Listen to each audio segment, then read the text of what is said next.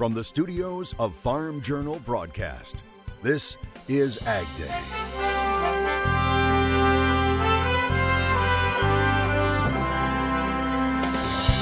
What you can't see may be just below the surface. I'm Charles Denny, preventing toxic algae from forming here on beautiful Tellico Lake in Loudon County, Tennessee.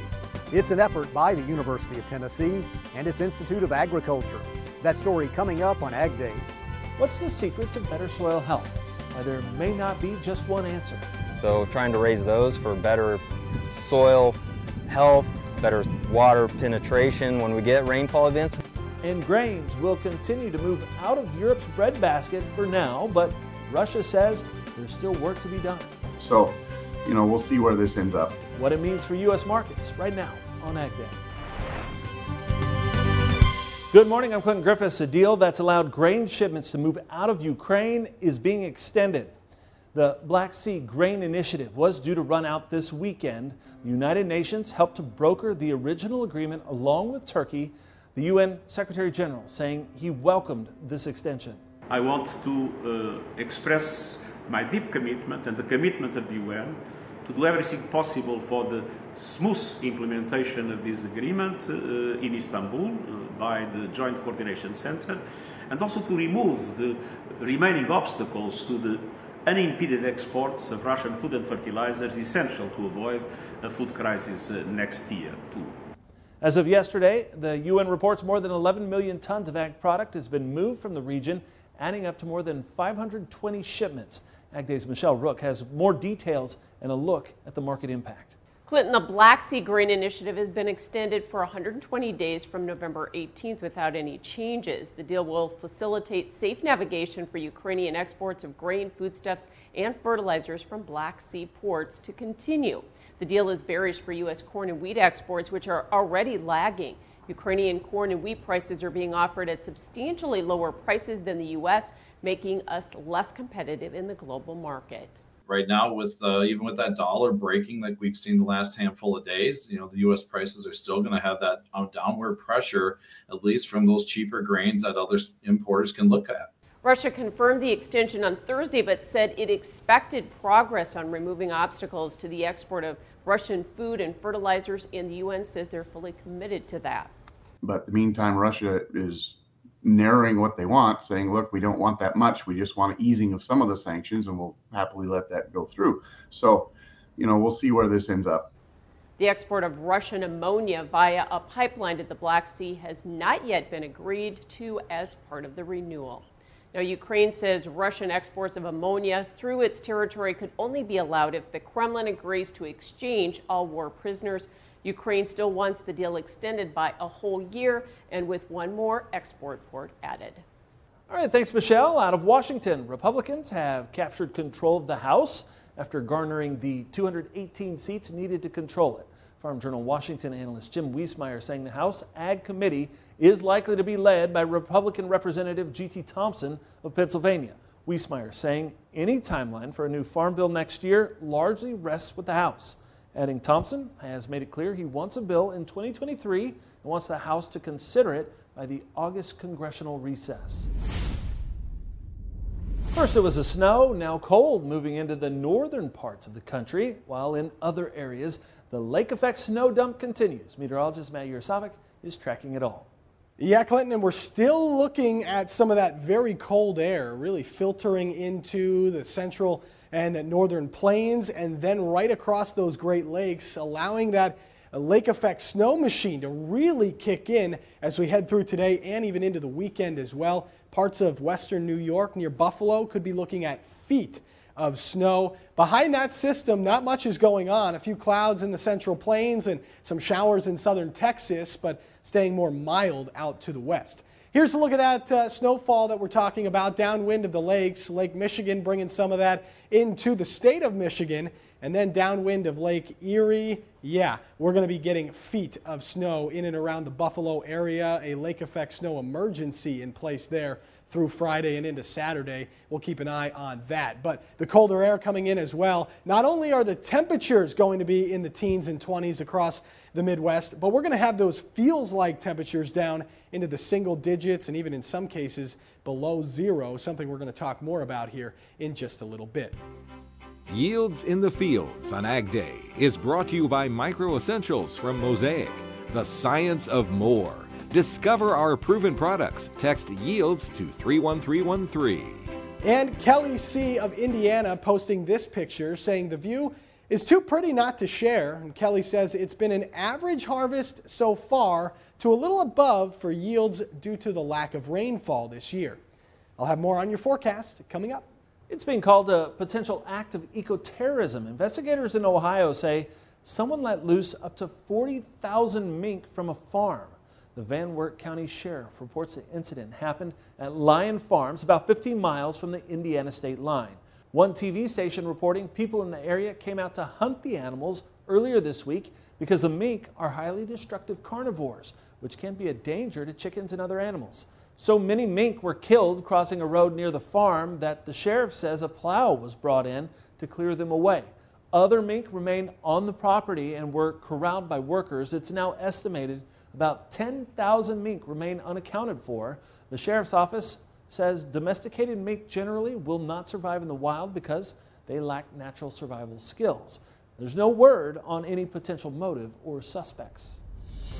Flip Your Soil on Ag Day is brought to you by ESN Smart Nitrogen. Taking a holistic approach to soil health on your farm can produce big benefits agronomically. Plus, as Ag Day's Michelle Rook reports, it can help farmers save money on input costs. For farmers in the high plains, the most limiting agronomic factor is precipitation. That's why farmers like Adam Heskett have adopted systems to promote soil health through no-till and diverse rotations, including sorghum the value that it can add to our soils is through really adding residue or crop residue to the soil so we don't have as much evaporation because that's big in this dry environment. But also new to me and, and I guess going forward is the carbon component of grain sorghum and being able to maybe capture some of those benefits as well. He also uses a variety of cover crop mixes, which he says catch snow in the winter, but even in drought years help to retain soil moisture. The dry years, the benefit that I've seen is through reduced evaporation and transpiration. So when we have something covering the soil like we see out here, if we have a blanket of residue across that, we're not going to have the open pan evaporation that we experience from these open soils.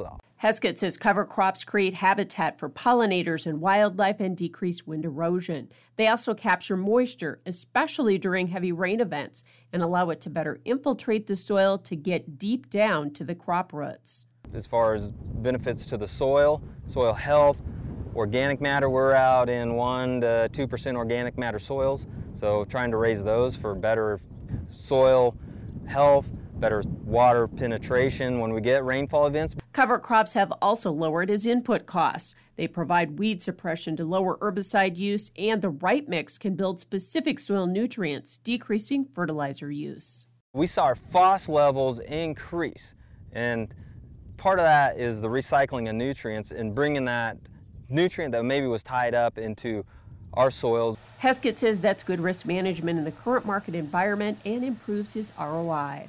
The high yields, yeah, they're there, but also what I noticed from the fertility side, um, we're also seeing benefits from reduced inputs. So it doesn't always have to be high yields.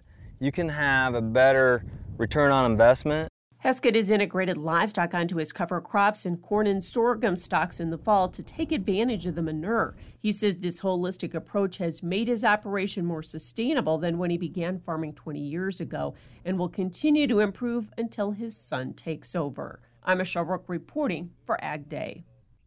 All right, thanks, Michelle. Now we'll get back to the Ukrainian grain deal and its impact on prices here at home. That's coming up next in analysis.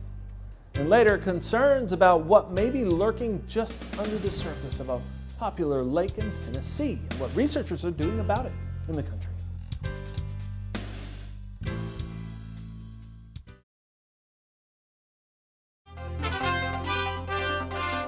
While the extension of the Ukrainian export agreement is easing supply worries, it's also putting wheat prices under pressure here at home.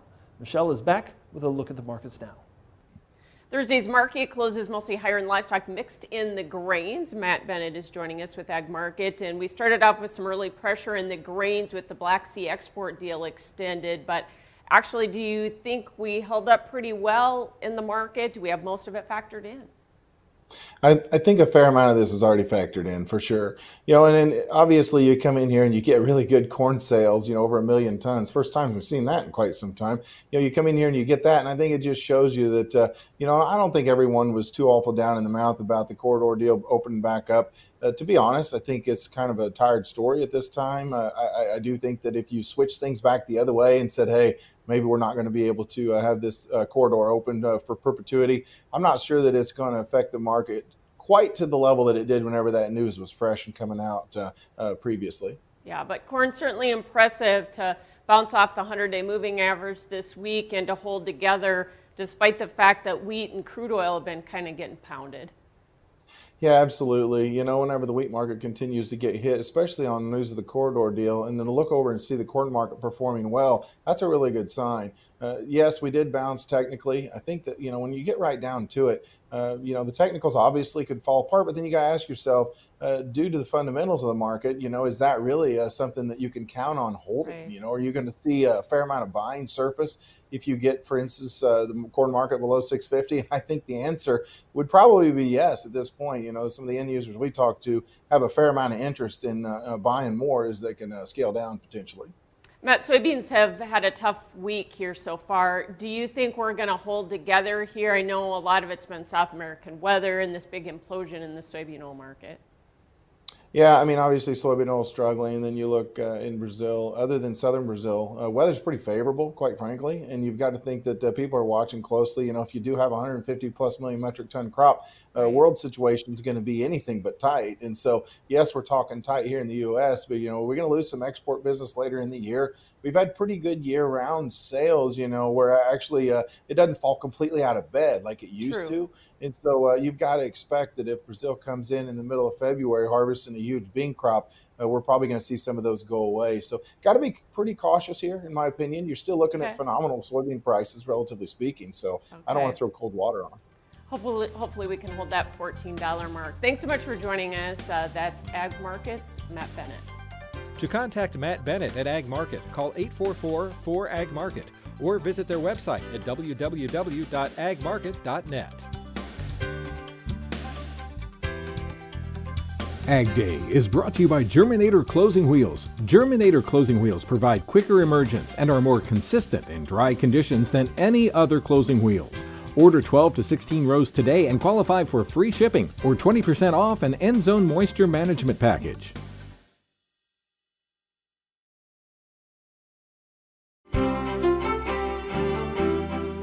Meteorologist Matt joining us here, taking a look at, uh, well, temperatures once again. And once again, here we are really cold. Yeah, and we showed those temperatures a little bit earlier. That was the actual air temperatures. But this here, this is the feels like temperatures, factoring in that wind. And we've got temperatures in Bismarck, minus 11. So the cold air is here to stay, at least through the weekend. And you can see those colder temperatures even making their way all the way down into Oklahoma. Tulsa, 25 degrees, the feels like temperature this morning, 15 down in St. Louis, and even feeling like the 20s across the East Coast. So that cold air has made it here, and as we head a little bit deeper into the weekend, it will stick around. But here's a look at the temperatures in the afternoon 20s and 30s across the middle of the country, teens still in the upper part of the Midwest, and then 50s and low 60s down in the south. Still 81 in Miami. That's out ahead of that cold front still that's going to uh, really start to stick around. But by tomorrow morning, again, colder air is likely across most of the country, and that's going to stick around through the weekend as we head through the weekend. Still looking at some of those lake enhanced snow showers that are going to persist likely through about Sunday, and that's because the flow is going to be out of the north and west across those lakes. That's pretty much all that's going to be going on is that lake effect snow as that system exits. High pressure in control, other than a few snow showers in the Rockies and a few showers in southern Texas. Most of the country is pretty clear and calm as we head into the weekend. More rain will get going there across the Gulf Coast, but we keep it cold and snowy across the uh, lake areas there. You can kind of see where we're going to be looking at those hefty lake bands in western New York feet of snow on tap in that area. We could be looking at four to almost six feet of snow close to Buffalo where they're in a lake effect snow emergency. So something we'll continue to keep an eye on there. More snow in Michigan and in upstate New York as well. And this jet stream, it will eventually shut off that lake enhanced snow and bring in more milder temps for the start of next week before it looks like another cooler shot of air could come in after Thanksgiving. And we'll continue to track that right here on Ag Day. That's a look around the country. Now let's take a look at the weather where you live. Buffalo, New York, a lake effect snow warning, a high near 35 degrees. Heading to Kalamazoo, Michigan, lake effect snow likely, a high near 29. And Woodward, Oklahoma, cloudy and chilly with a few flurries, a high near 32 degrees.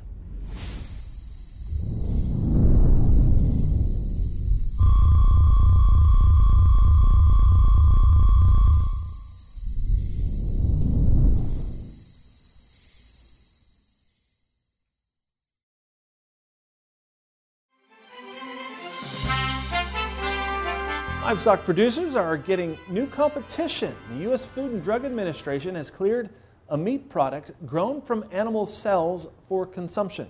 In a first of its kind decision, the FDA approved a plan by Upside Foods. The company makes cell cultured chicken by harvesting cells from live animals. It then uses the cells to grow meat in stainless steel tanks. The FDA is saying in documents it had reviewed information from the company and had no further questions about the company's conclusions that its cultivated chicken is safe for people to eat. It will be allowed to bring its products to market after they are inspected by USDA. Purdue University is getting a big grant to try and help fight citrus greening. The disease, spread by an insect, has damaged citrus trees in California, Texas, and left the Florida citrus industry near total ruin since 2005. Researchers at Purdue are getting a $1 million grant from USDA to develop a treatment that will help plants fend off the disease. They hope a recently developed antibiotic treatment will be able to get down to the roots of the trees after first being applied to leaves. Being called pond scum isn't nice for a reason.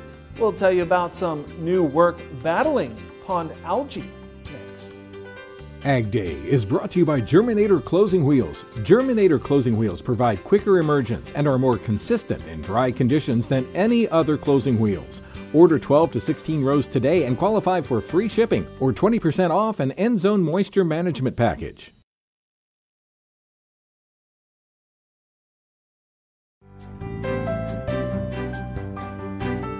Many Tennessee lakes and ponds have an algae problem, and in some instances, it can be toxic to people, livestock, and aquatic wildlife. Charles Denny reports on what's being done to help keep waterways clean. Tellico Lake is just gorgeous on a fall day, but a pretty waterway can still be polluted below the surface. While you don't see anything floating on top of the water, Tellico has algae blooms at different depths. That's a concern because algae can sometimes release toxins that are harmful to people or any living thing. So we're very good at identifying who's there, whether they have uh, the capability to make toxins or whether they have the genes. And then we work with partners in New York who are very good chemists that are able to tell us whether the toxins are present or not. This man-made lake was built by TVA in the late 70s. Back then, no one was here. But now some 15,000 people make their home near this waterway. That's a lot of home lawns, golf courses, and agricultural fields. Algae's everywhere. Randy Morris is with the environmental group WATER, the Watershed Association of the Tellico Reservoir, and a lakeside resident. If we have har harmful algal blooms, that's going to be a real problem for the people who live on the lake, both health-wise and economically. The motto, if you will, of water is to uh, preserve, preserve or improve the quality of the water of the lake, actually of the whole watershed. The UT Institute of Agriculture is also part of this collaborative effort, looking at the environmental factors that lead to the formation of the algae blooms. Uh, they are a result of nutrient enrichment from uh, the uh, nearby um, landscape, particularly phosphorus and nitrogen. Um, but yes, it's very much a question of looking at where the, uh, the nutrient sources are potentially, both from rural and urban areas. The algal monitoring will continue with plans to also test other portions of the area. Tellico is a place of peace and beauty, and the goal here is to emphasize protection and celebrate clean water. This is Charles Denny reporting. All right, thanks, Charles. And that's all the time we have this morning. We're sure glad you tuned in. From all of us here at Ag Day, I'm Clinton Griffiths. Have a great day.